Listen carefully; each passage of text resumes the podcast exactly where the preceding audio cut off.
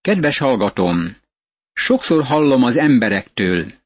Én a tíz parancsolat szerint élek, vagy én a hegyi beszéd szerint élek. Ha ez a te vallásod, akkor kérdésem van feléd. Miként tartod meg azt? Valaki talán így szól. Nagyon erősen próbálom megtartani.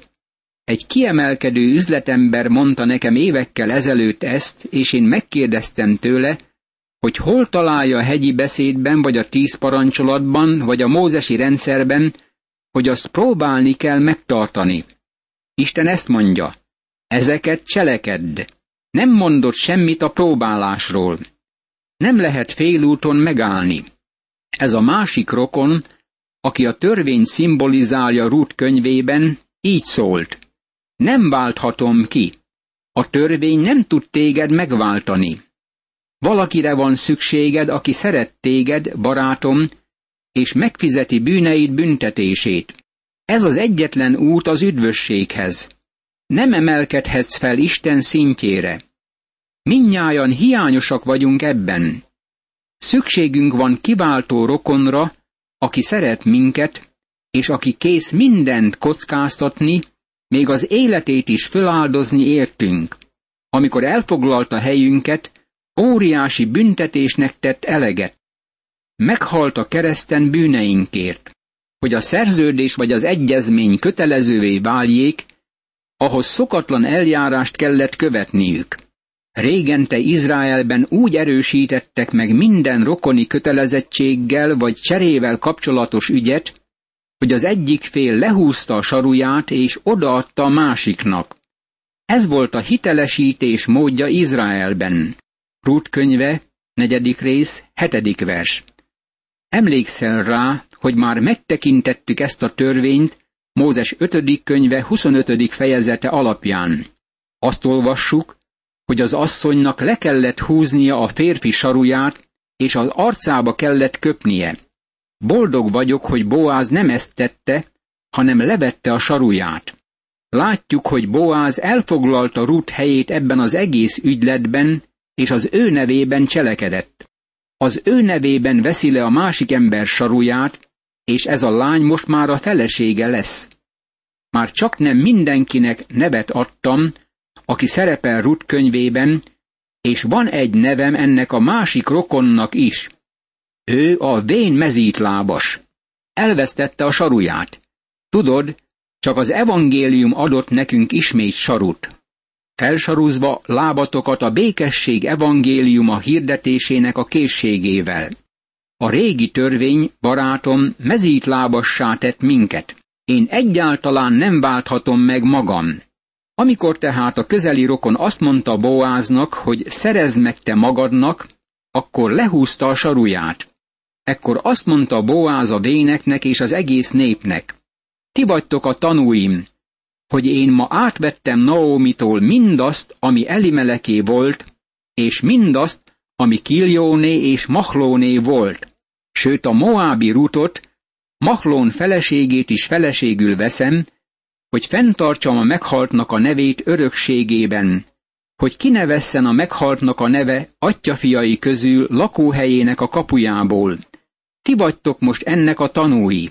Rut könyve, negyedik rész, nyolcadik, kilencedik és tizedik vers. Először megváltja az ingatlant, aztán ő lesz Rut megváltója is. A rokon nevében cselekszik, és feleségül veszi. Azért teszi ezt, mert beleszeretett. Mivel Boáz az Úr Jézus Krisztusnak, ami kiváltó rokonunknak az előképe, nagyon fontos meglátnunk, hogy a mi nevünkben cselekedett. Boáz tanúkat hív arra a tényre, hogy nem csak kiváltotta az ingatlant, hanem kiváltotta Rutot, Maklon özvegyét is. A kapuban levő egész nép ezt mondta a vénekkel együtt. Tanúk vagyunk. Adja az úr, hogy ez az asszony, aki a házadba megy, olyan legyen, mint Ráhel és Lea, akik ketten építették föl Izrael házát. Gyarapodjál Efrátában, legyen híres a neved Betlehemben. Rut könyve, negyedik rész, tizenegyedik vers. Ezek a betlehemi lakók örvendeznek ezért, mert mint ahogy már kétszer is mondtuk, Ez a lány ugyan idegen, kívülálló, mégis csodálatos nevet szerzett magának Betlehemben. Nyilvánvalóvá lett, hogy mint Moábinak óriási áldozatot kellett hoznia azért, hogy bízzon Istenben, mint megváltójában. Nem azzal töltötte az idejét, hogy futkosott minden férfi után a lakóterületen, és Boáz ezt meg is jegyezte, ahogy emlékszel rá. Manapság egyes lányok futkosnak a fiúk után, amíg végre sikerül egyet utolérniük és összeházasodnak. Aztán csodálkozunk azon, hogy ezek a házasságok miért nem válnak be. Talán régi módinak tűnik a szavam, amikor ezt megjegyzem, de úgy hiszem, hogy továbbra is a férfi feladata a lánykérés. A férfi keresi meg a hozzáillő társat, és a nő fogadja a férfi közeledését. Isten így alkotta meg a házasságot. Ezért mondja az igében, férfiak, szeressétek feleségeiteket. Nem fordítva mondja, hogy a feleségeknek kell szeretniük a férjeiket. Valaki megkérdezi, vajon ez nincs benne? Természetesen neki is szeretnie kell a férjét, de ő válaszol a férj szeretetére. Ha a férfi szereti a feleségét, akkor a feleség is szereti a férjét. Ha durván bánik a férj a feleségével, akkor a feleség meghidegül és közömbössé válik vele szemben, és a szeretetük meghal. Az esetek többségében, és én éveken át szó szerint száz meg száz esetben voltam tanácsadó házassági kérdésekben, a férfi hibáztatható. Ő a felelős, mint vezető. Ahogy a férfi kiválasztja menyasszonyát, és ahogy Boáz igényelte Rutot, ugyanúgy Krisztus eljött e földre az ő menyasszonyáért. Ő azzal mutatta be szeretetét, hogy meghalt értünk. Mi válaszolunk az ő szeretetére. Nekünk el kell fogadnunk őt, mint megváltót, aztán megismerjük őt. Barátom, legyen ez minden kereszténynek a vágya, hogy megismerje őt. Szomorú, hogy nagyon sokan elutaznak Betlehembe egyszer egy évben, és belenéznek a jászolba. Pedig Jézus nincs ott. Jól lehet csecsemőként érkezett a földre, többé már nem csecsemő. Aztán húsvétkor elmennek, hogy megtekintsék az üres sírt, és ő megint nincs ott. Az emberfia fölment a dicsőségbe. Pál megírhatta vágyát, hogy megismerjem őt és feltámadása erejét, valamint a szenvedéseiben való részesedést, hasonlóvá lévén az ő halálához. Filippi levél, harmadik rész, tizedik vers. Ez volt Pálapostól célkitűzése. Bár csak ismernénk őt, ami megváltónkat, és szeretnénk őt, mert ő előbb szeretett minket. Minden betlehemi lakos örvendezik a Boázzal kapcsolatos eseményeken. Ezt kifejezésre is juttatják. Legyen olyan a házad, mint Pérec háza, akit Támár szült Júdának, annak az utódnak a révén, akit majd az Úr ad neked ettől a fiatalasszonytól. Elvette tehát Boáz Rutot, és az a felesége lett. Bement az asszonyhoz, és az úr megadta neki, hogy teherbe essen, és fiút szült. Akkor ezt mondták az asszonyok Naóminak. Áldott az úr, aki nem hagyott most téged rokoni támasz nélkül. Legyen híres a neve Izraelben. Rút könyve, negyedik rész, tizenkettedik, tizenharmadik és tizennegyedik vers. Az asszonyok mondták ezt Naóminak, mert, mint láttuk, Naóminak rokonra van szüksége, hogy tovább vezesse Elimelek családját. Ezt a vonalat most Boáz vezeti tovább. Nekünk is van megváltónk, és ez a legcsodálatosabb hír, amit mondhatunk. Tekints ma erre a szegény, bűnnel fertőzött világra. Zavarban van, nem tudja merre forduljon. Tekints az emberek arcára. Én beletekintettem emberek ezreinek az arcába mindenhol a világon. Ha boldogok is, az arcuk nem mutatja. A gyermekek boldogoknak tűnnek, de nem az idősebbek. Életük csak nem céltalannak látszik és reménytelennek. Isten nélkül élnek ebben a világban. Szükségük van megváltóra. Tragikus, hogy olyan sokan megünneplik karácsonyt, vagy húsvétot, vagy bármit, ami Krisztussal kapcsolatos, de nem tudják, hogy ő az ő megváltójuk, és nem fogadják el kiváltó rokonként. Legyen ő életed megújítója, és gondviselőd öreg korodban, hiszen menyed szülte őt, aki szeret téged, és többet ér neked hét fiúnál. Naomi pedig fogta a gyermeket, ölébe vette, és dajkálgatta. Rút könyve, negyedik rész, tizenötödik és tizenhatodik vers. A gyermek Naomi unokája. Milyen drágának tekinti őt. A szomszédasszonyok nevet adtak neki, és azt mondták, fia született Naominak, és elnevezték őt Óbédnak. Ez volt Dávid apjának, Isainak az apja. Rút könyve, negyedik rész, tizenhetedik vers. Naomi szomszédai, amikor látják rendkívüli szeretetét a gyermek iránt, Óbédnak nevezik őt, ami azt jelenti, hogy szolga, vagy imádkozó. Jól lehet nem volt vérrokon a Naominak, törvényesen az ő unokája. Kétségtelenül ő lett az a kis szolga Naominak idős korában, és betöltötte azt az üres helyet, amelyet férjének és két fiának az elvesztése támasztott.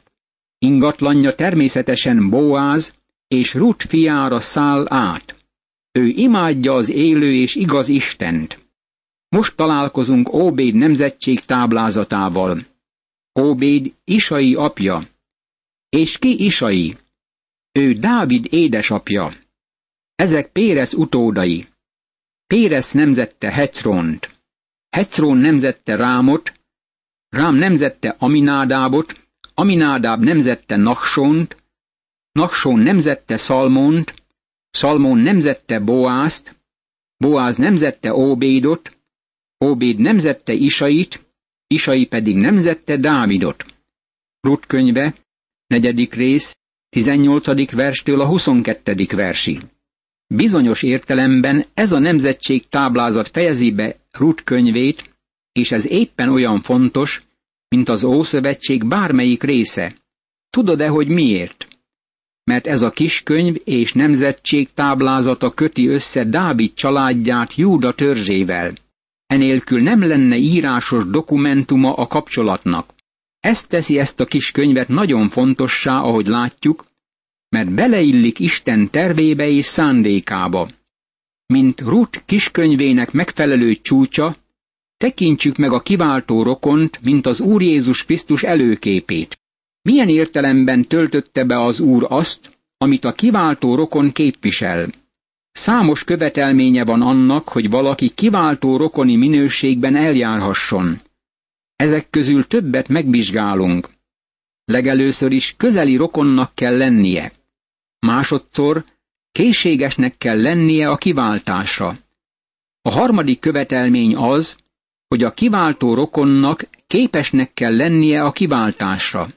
És negyedszer, a kiváltó rokonnak magának szabadnak kell lennie. Képesnek kell lennie arra, hogy fizessen jogi úton, ami elfogadható. Boáz megfelelt ezeknek a feltételeknek, mint Rut kiváltó rokona. Az Úr Jézus Krisztus, ami megváltunk és a világ megváltója, szintén megfelel minden követelménynek. Először is vizsgáljuk meg, hogy a kiváltó rokonnak közeli hozzátartozónak kell lennie. Ez nyilvánvalónak tűnik, és ezt nem kell bizonyítanunk. Valójában ez az oka annak, hogy Boáz lépéseket tehet. Ezt mondta. Én vagyok a te közeli rokonod. A kezdettől végig tény, hogy Boáz rokona volt Elimelek családjának. Az Úr Jézus Krisztus, ami megváltónk, közeli rokonunk.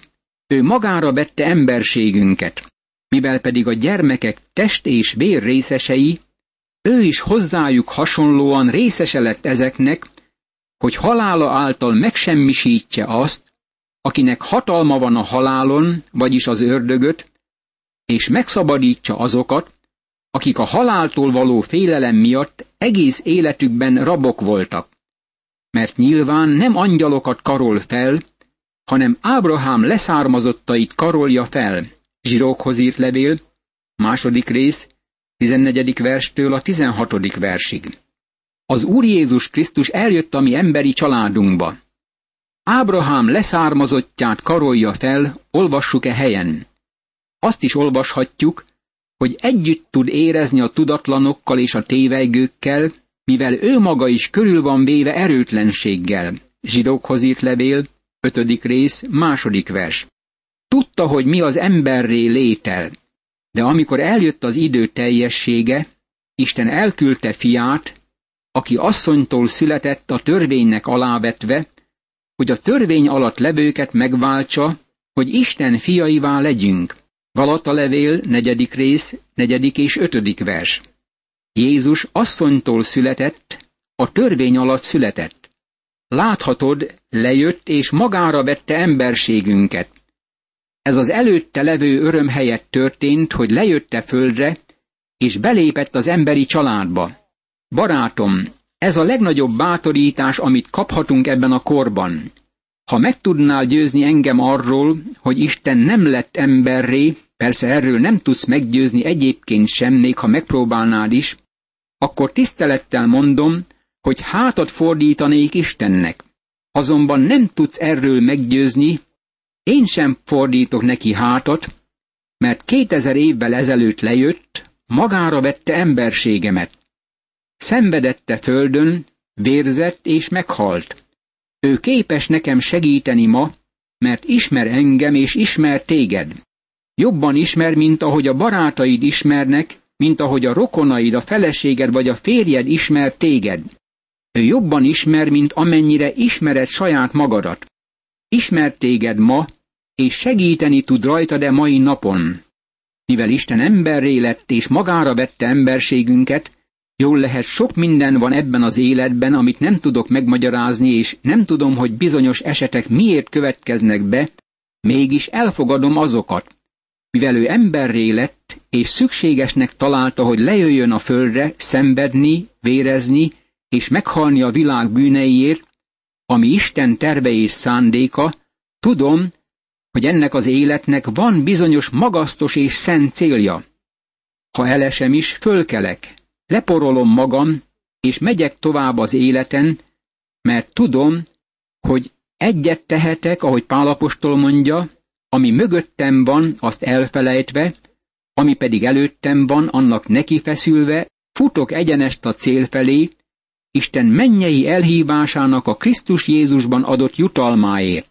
Anselmus, az egyik nagy szent a középkort megelőző időben Cur Deus Homo című könyvében, ami lefordítva azt jelenti, hogy miért lett Isten emberré, egyetlen jól meghatározott gondolatra szűkíti le azt a problémát, hogy miért lett Isten emberré.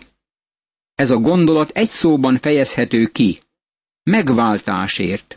Az Úr Jézus Krisztus magára vette emberségünket és testünket, hogy ő legyen a mi megváltónká. Ő alkalmas arra, hogy megváltónká legyen, mert közeli rokonunk. Nem csak rokonnak kellett lennie a kiváltó rokonnak, hanem késznek is kellett lennie a kiváltásra. Emlékszel arra, hogy Naomi másik rokona nem volt kész a kiváltásra.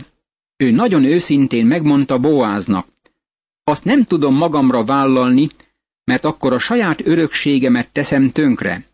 Vállald magadra az én rokoni kötelezettségemet, mert én nem tudom vállalni. Boász kész volt ezt megtenni, de nem csak kész volt erre, hanem akarta is megváltani, mert szerette Rutot. Nekünk is van egy megváltónk, aki szeret minket. Miért? Nincs semmi magyarázat rá. Pál mondta a római levél harmadik részének 24. versében. Ezért Isten ingyen igazítja meg őket kegyelméből, miután megváltotta őket a Krisztus Jézus által. Az ingyen azt jelenti, hogy nincs rá ok, de ő szeret minket és kész megváltani minket. A zsidókhoz itt levélben olvassuk. Nézzünk fel Jézusra, a hit szerzőjére és beteljesítőjére, aki az előtte levő öröm helyett, a gyalázattal nem törődve, vállalta a keresztet, és az Isten trónjának a jobbjára ült. Zsidókhoz írt levél, 12. rész, második vers. Meglátjuk, hogy az Úr Jézus, ami megváltunk, kész megváltani minket. Ő akar megváltani minket, és szeret minket a mai napon. Ő kész volt áldozatot hozni értünk. Egyesek azt mondják nagyon helytelenül, hogy mivel Jézus kész volt áldozatot hozni, ő öngyilkos volt, mint Szókratész. Ez Isten káromló nyilatkozat. De egyes liberálisok ilyet mondanak, mint ahogy más Isten káromló nyilatkozatokat is tesznek. Jól lehet, Krisztus halála nem volt öngyilkosság, bizonyára kész volt meghalni, mert szeretett minket. Évekkel ezelőtt egy házba belekapott a láng, és egy asszony áttörte a sorokat, és berohant a házba. Ott összeesett, és halára égett. Az újság vezércikkének felirata ez volt. Szegény, nyomorult, meghalt, öngyilkos lett. Később az újság helyesbítette, és ezt ki is nyomtatta. De tudod-e, hogy miért? Azért, mert amikor a munkások kiásták a romokat, találtak hátul egy szobát, abban egy vaságyat, és a vaságyban volt egy csecsemő, az asszony gyermeke. Ő nem követett el öngyilkosságot. Szerette azt a gyermeket, és meg akarta menteni. Az Úr Jézus kész volt a mi megváltásunkra, barátom, és ezt azért tette, mert szeretett minket. Harmadszor a kiváltó rokonnak képesnek kellett lennie a kiváltásra. Nekünk van ilyen megváltónk. Az egyik csodálatos igazság ő felőle az, hogy képes kiváltani minket. Megfigyelte-e már az új szövetségben, hogy az Úr Jézusról olvassuk, hogy ő képes megváltani? Ezért üdvözíteni tudja örökre azokat, akik általa járulnak Istenhez, hiszen ő mindenkor él, hogy esedezzék értük. Zsidókhoz írt levél, hetedik rész, 25. vers. Ő, ami nagy megváltónk, akinek van ereje a szabadításra. Ez természetesen igaz volt Boázra nézve is. Őt a gazdagság erős emberének nevezték. Sohasem volt semmi kétség az ő képessége felől. Barátom, soha sincs semmi kétség afelől, hogy az Úr Jézus Krisztus meg tud váltani. Jobb elmondhatta, mert én tudom, hogy az én megváltóm él, és utoljára megáll a por fölött. Jobb könyve, 19. rész, 25. vers. Elmondhatom ma, hogy tudom, hogy az én megváltóm él, mert jelenleg Isten jobbján van, és egy napon ezen a földön járt. Valójában egy napon a kereszten függött, hogy megváltson minket a bűntől. Ő képes megszabadítani minket. Azt olvassuk, hogy Isten felmagasztalta őt, és adott neki olyan nevet, amely minden név fölött áll, és egy napon minden nyelv valja ezt a nevet, és minden tér meghajol előtte. Ő képes megváltani. Hadd mondjam, hogy képes téged is megváltani. A kérdés ez, vajon megváltott-e már téged? Ő akar megváltani, és megvált, ha hozzájössz. Legyen ezért áldott az ő szent neve. Ámen.